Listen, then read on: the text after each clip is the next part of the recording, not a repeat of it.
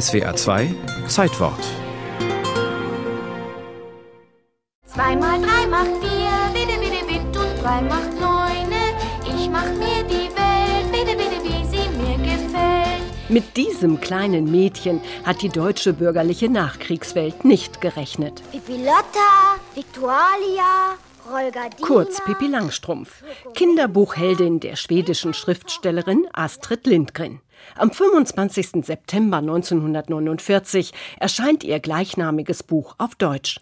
Pippi, die sommersprossige Göre mit den abstehenden roten Zöpfen, macht sich auf die geringelten Socken, um den Kosmos deutscher Kinder zu kuratieren. Ein unmögliches Kind. Unabhängig und unerschrocken, ausgestattet mit übernatürlichen Kräften und überbordender Fantasie. Ein unmögliches Kind. Kreativ und kontaktfreudig, witzig und weltoffen, Ein unmögliches Kind. ohne Mama und Manieren. Hör mal, du kannst doch nicht mit den Fingern an die Torte gehen. Wieso? Ich probier doch nur. Dieses Kind pfeift auf Konventionen, schläft mit den Füßen auf dem Kopfkissen und lebt in munterer Wohngemeinschaft mit einem Pferd und einem Affen. Ein kleines Mädchen mit einem Pferd und einem Affen, sagen Sie? Ja, und sie wohnt ganz allein in der Villa Kunterbund. So etwas darf doch einfach nicht sein. Fünf deutsche Verlage lehnen die Geschichte, die vier Jahre zuvor in Schweden erschienen war, ab. Sie erscheint ihnen 1949 zu provokant, ja gar jugendgefährdend. Auch manchen Pädagogen passt Pippi nicht ins autoritäre Konzept. Danach werden Kinder zu Gehorsam, Disziplin, Pünktlichkeit und Bescheidenheit erzogen. Sie sollen artig und leise sein, nicht abenteuerlustig und zu Streichen aufgelegt. Hey, Pippi Langstrumpf, Erst der Hamburger Verleger Friedrich Oettinger erkennt die Faszination, die von der Figur Pippi Langstrumpf ausgeht, diesem frechen Freigeist, der Vorgaben hinterfragt und Erwachsenen widerspricht. Warum soll ich in die Schule gehen? Damit du lesen lernst und rechnen, Multiplikation und so weiter. Danke, ich werde gut ohne Blutimikation fertig. Die Verkaufszahlen geben ihr recht. Mehr als acht Millionen Mal ist das Buch von Pippi Langstrumpf bis heute allein in Deutschland über die Ladentheke gewandert.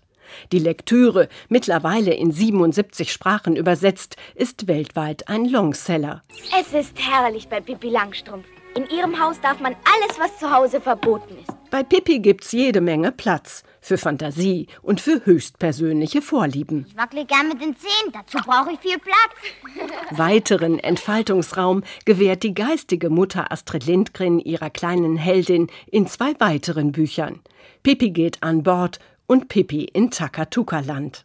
Bis heute inspiriert der Kinderbuchklassiker Pippi Langstrumpf Generationen, weil er das Kräfteverhältnis zwischen Erwachsenen und Kindern auf charmante Weise umkehrt. So, Pippi. Und nun sag mir mal, wie viel fünf und sieben ist. Weißt du das denn nicht? Doch, ich schon. Fünf und sieben ist zwölf, ganz einfach. Wenn du das selbst so genau weißt, warum fragst du dann noch? Die aufmüpfige und mutige Pippi ist nicht nur ein Vorbild für Mädchen, ein Aufruf zur Emanzipation.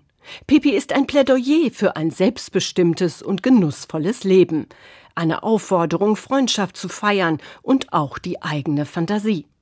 Heute könnte die Lektüre eine Empfehlung für sogenannte Helikoptereltern sein, die ihre Kinder überbehüten und ihnen manches Mal die Erfahrung der Selbstwirksamkeit verweigern.